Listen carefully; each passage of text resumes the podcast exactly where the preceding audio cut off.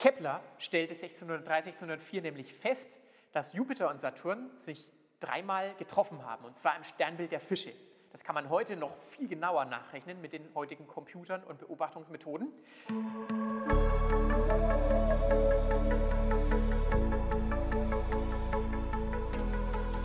Herzlich willkommen zu Glauben Denken. Heute zum zweiten Teil von Why Nachten. Was ist dran am Stern von Bethlehem?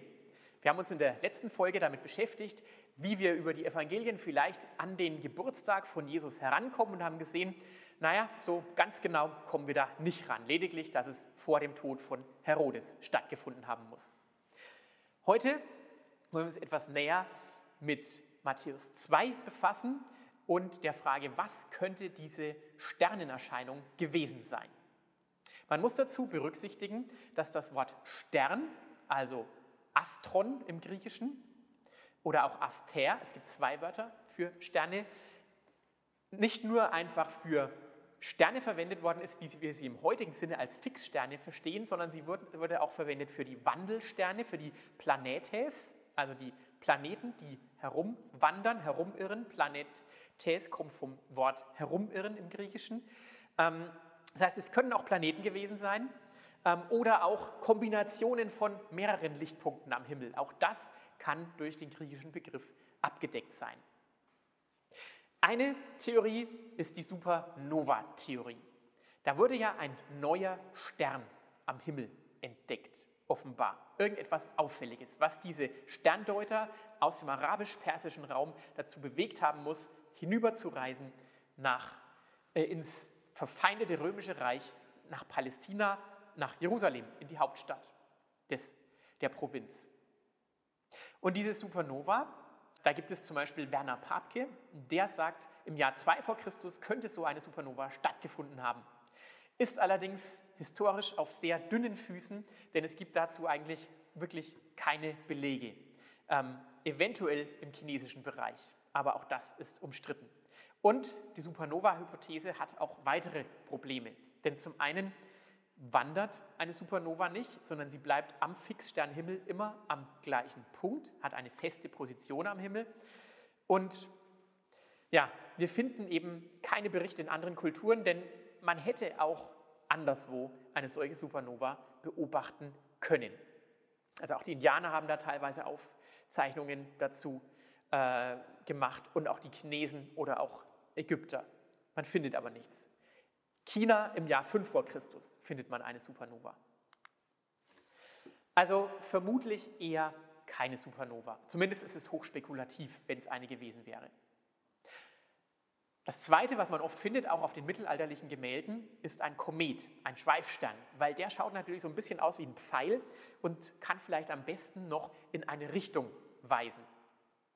Das Problem bei dem Kometen ist nur, warum muss dann Herodes die Sterndeuter heimlich zu sich rufen, um sich genau den Beginn, wann diese Stirnserscheinung aufgetreten ist, äh, erklären zu lassen. Denn der Komet wäre sicherlich für alle sichtbar gewesen und jeder hätte genau gemerkt, wann der, Plan, äh, wann der Komet am Himmel erscheint. Außerdem galt ein Komet in der Antike als Unheilsbringer, war zum Beispiel oft auch eine große Bedrohung für den König, dem er eben Tod bringen konnte. Kometen gab es tatsächlich in der Zeit vor 4 vor Christus, 12 vor Christus der Helleische Komet, das ist allerdings deutlich zu weit, zu früh, der kann es wohl nicht gewesen sein. 5 vor Christus wird in China auch von einem Kometen berichtet, der dort äh, beobachtet wurde. Ähm, und 4 vor Christus stirbt dann König Herodes. Das heißt, wir sind hier gerade noch so an der Schwelle. Vielleicht war es ein Komet, der Engländer Humphreys, Colin Humphreys, der äh, vertritt diese Hypothese. Allerdings, wie gesagt, ich sehe da Probleme damit, weil es wäre offensichtlich gewesen und es wäre eher ein Unheilsbringer gewesen. Es gibt aber noch einen dritten Ansatz, der schon einige Jahre alt ist, der von Johannes Kepler stammt. Kepler stellte 1603, 1604 nämlich fest, dass Jupiter und Saturn sich dreimal getroffen haben, und zwar im Sternbild der Fische. Das kann man heute noch viel genauer nachrechnen mit den heutigen Computern und Beobachtungsmethoden. Es ist so, alle Planeten kreisen in der gleichen Richtung um die Sonne. Die Erde, Jupiter und Saturn.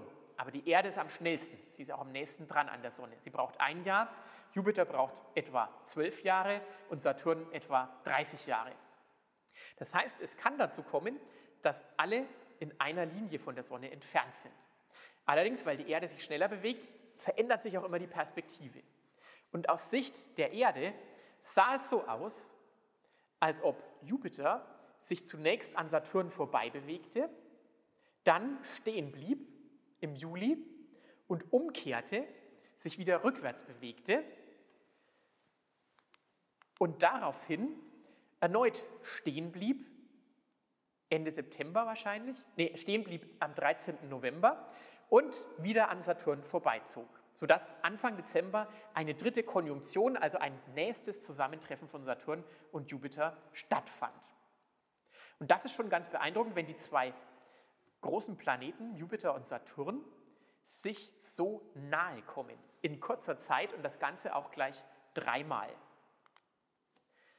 Der äh, österreichische Astrophysiker Ferrari Docchieppo, Docchieppo ähm, hat dabei ganz spannende Untersuchungen gemacht, ähm, sowohl astronomisch als auch äh, in den antiken Dokumenten, astronomische Dokumente und astrologische Dokumente. Und er stellt dabei fest, dass es eine babylonische Interpretation gibt für Jupiter, Saturn und das Sternbild der Fische. Jeder Planet hatte eine bestimmte göttliche Funktion und Jupiter war der Wandelstern des Weltenherrschers, also des Herrschers über diese Welt. Und jetzt denken wir wieder daran, dass zu dieser Zeit in vielen Völkern die Erwartung war, dass der Weltenherrscher kommen wird und Frieden bringen wird auf die Erde. Saturn wiederum galt in Babylon als der Stern des Volkes Israel. Kivun war der Begriff dafür und den finden wir sogar auch im Alten Testament. Interessanterweise, und zwar im Buch Amos, Kapitel 5, Vers 26. Da heißt es nämlich, ihr trugt den Sakut, euren König, und Kewan, den Stern eures Gottes, eure Bilder, welche ihr euch selbst gemacht habt. Das macht der Prophet Amos dem Volk Israel zum Vorwurf. Und dieser Kewan oder Kivun, jemand, der immer einen Hebräisch, Aramäisch oder dann einen akkadischen Begriff verwendet, ähm, das ist ein Begriff, der im Akkadischen für den Saturn steht, interessanterweise. Und im vierten Buch Mose Kapitel 24, Vers 17, da ist auch von einem Stern die Rede, vom Stern des Messias. Da heißt es, es wird ein Stern aus Jakob aufgehen und ein Zepter aus Israel aufkommen. Das heißt, im Alten Testament gab es bereits Hinweise darauf, dass ein Messias kommen wird und das vielleicht auch mit einem Gestirn in Verbindung stehen könnte, der das andeutet. Kann natürlich auch ein Bild sein. Ja, der Stern geht auf, ist ja auch ein tolles Bild für einen zukünftigen Hoffnungsträger. Aber vielleicht haben die Babylonier das wörtlich genommen. Und dann kommt noch das Sternbild der Fische dazu. Das Sternbild der Fische ist so etwas V-förmig aufgebaut.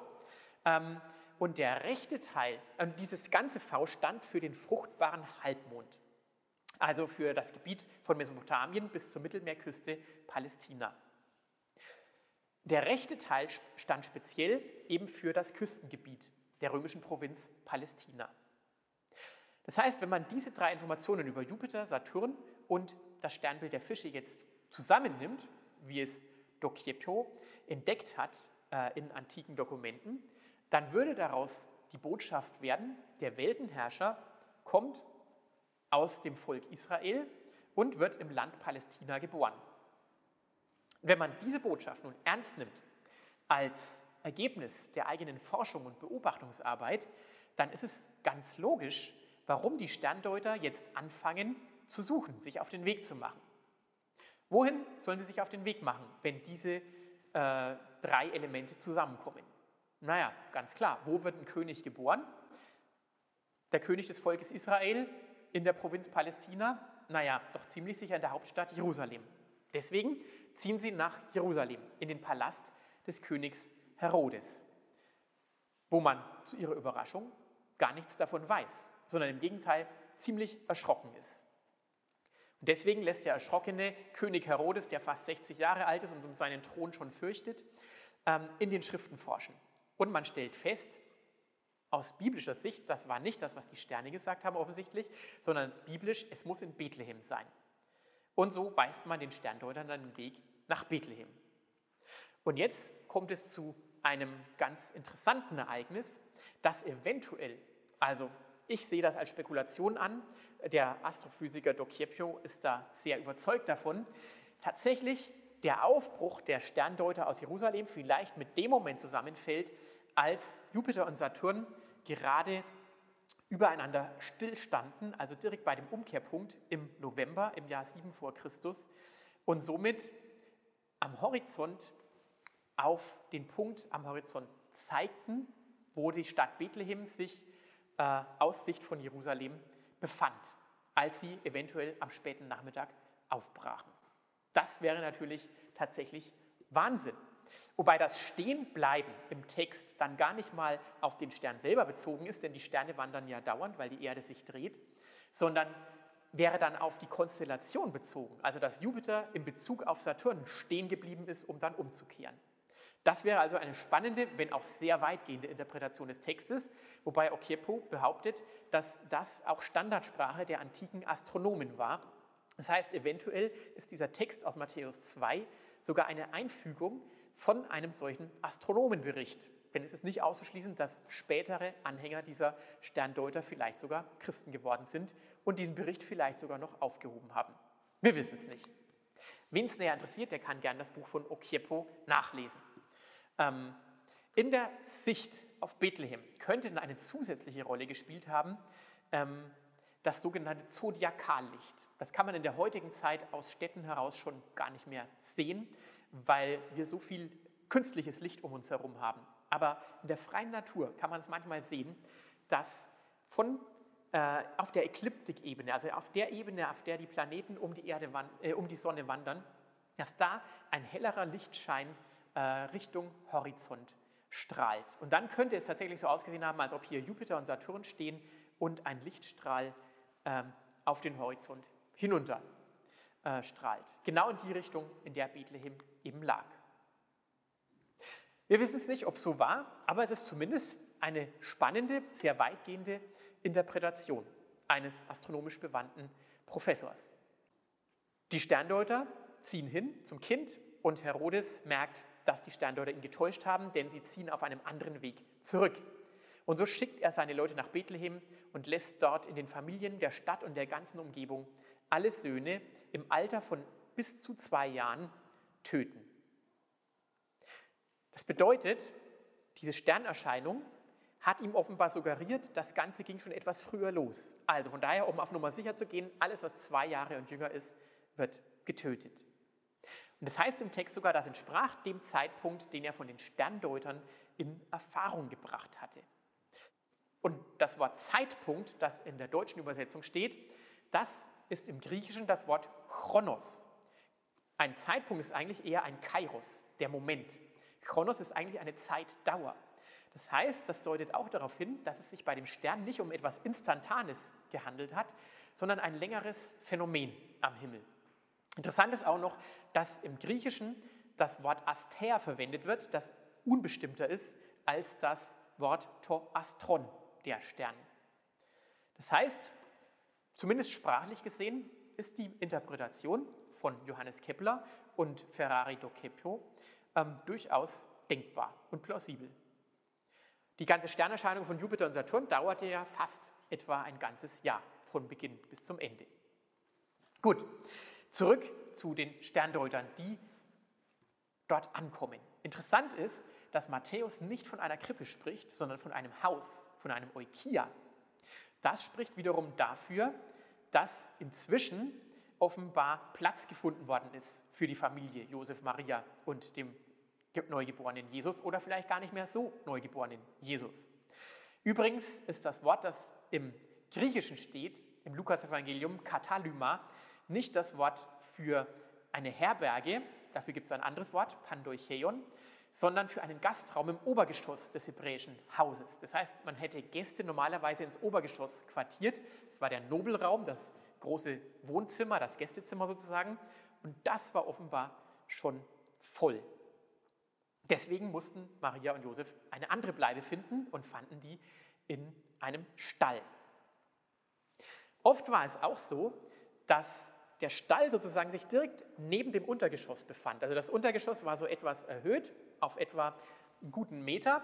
Am Rand des Untergeschosses befanden sich dann Futterkrippen, eingelassen in den Stein des Fundaments. Und daneben wiederum wurden dann die Tiere platziert, ein oder zwei Haustiere vielleicht, gleichzeitig im Winter noch als Heizung. Also von daher könnte es sein, dass Josef und Maria einfach in diesem untergeschossigen Bereich vielleicht sogar Jesus zur Welt gebracht haben. Wie auch immer, jetzt wird nicht mehr von der Krippe geredet, von der Futterkrippe, in der Jesus lag, sondern jetzt gehen sie in das Haus das heißt, und nicht mehr in einen Stall. Das spricht auch dafür, dass etwas Zeit vergangen ist.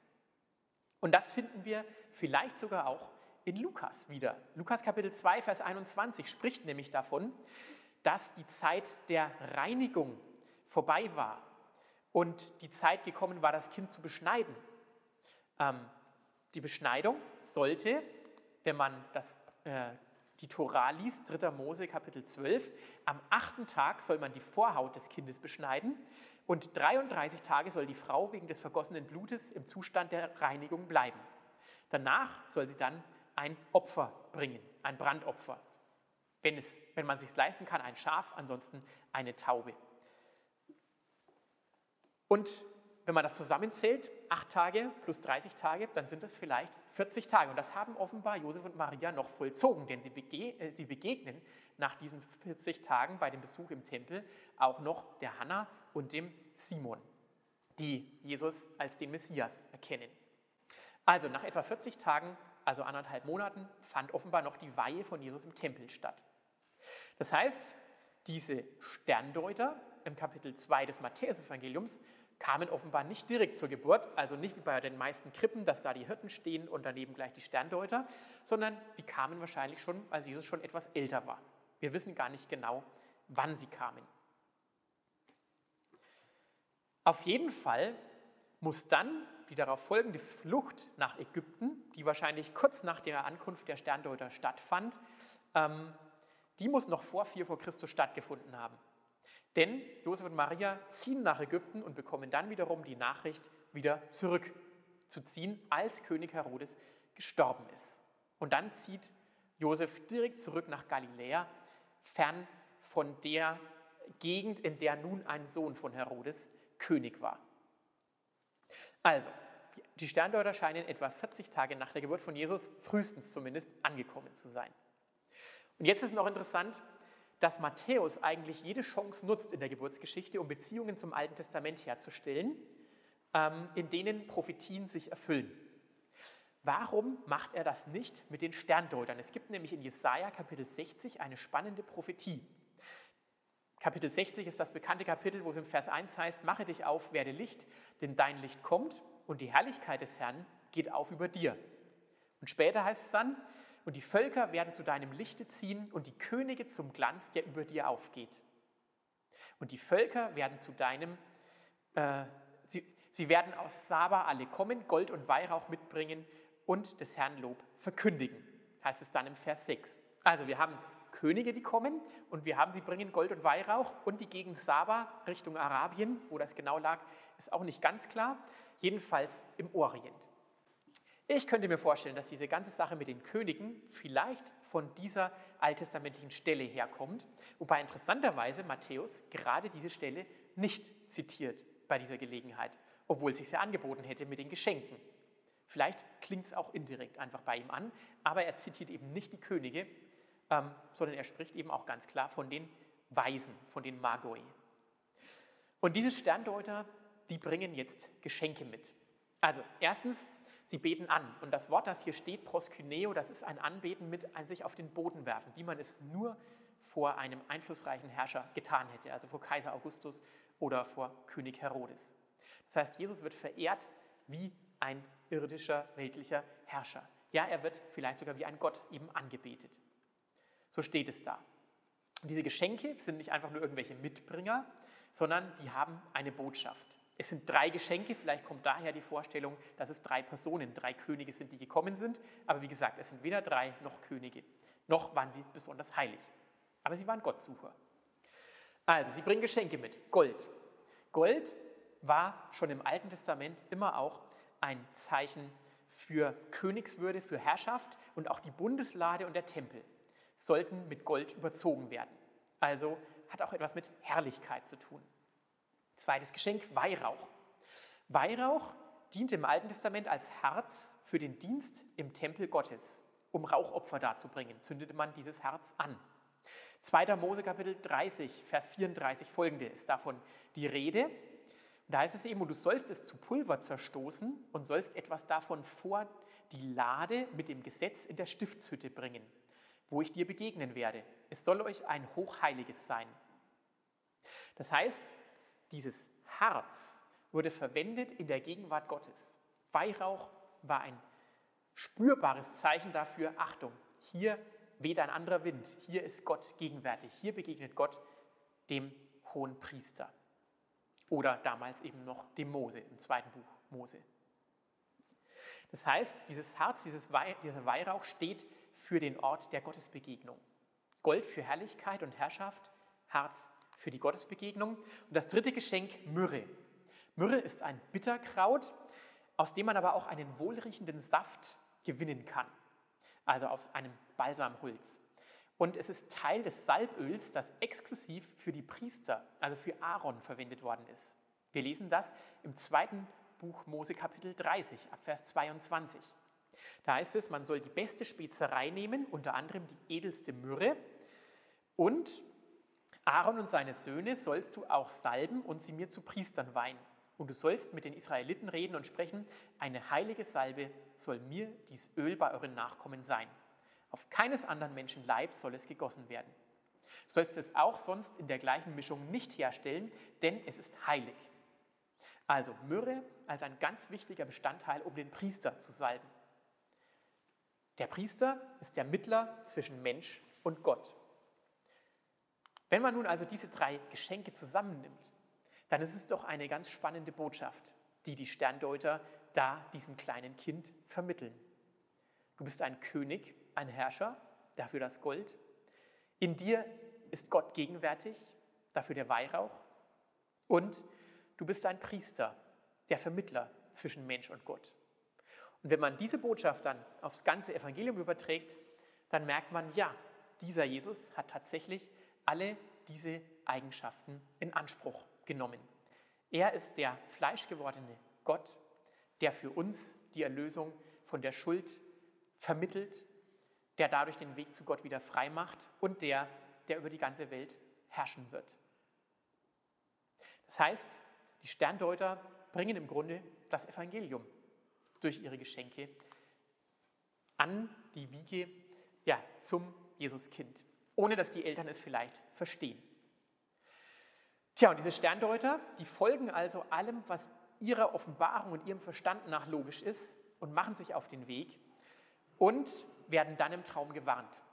Weil sie Gott folgen, spricht Gott auch zu ihnen und warnt sie vor Gefahren. Kehrt nicht zu Herodes zurück, sondern reist auf einem anderen Weg nach Hause.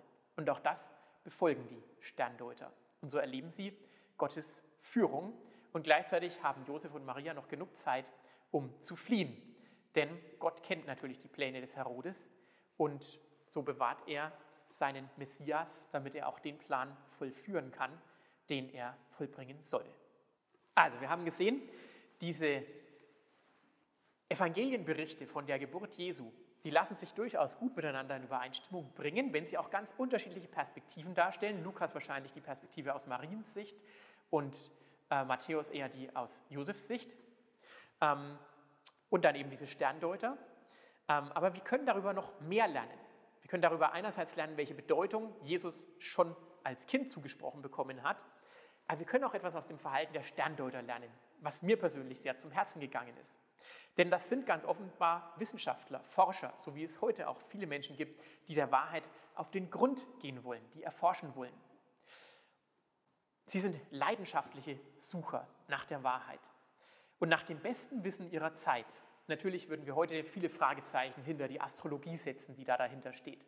Aber nach dem besten Wissen ihrer Zeit haben sie offenbar eine Botschaft entdeckt, ob das jetzt die Keplersche Hypothese war oder eine andere. Und folgen diesem.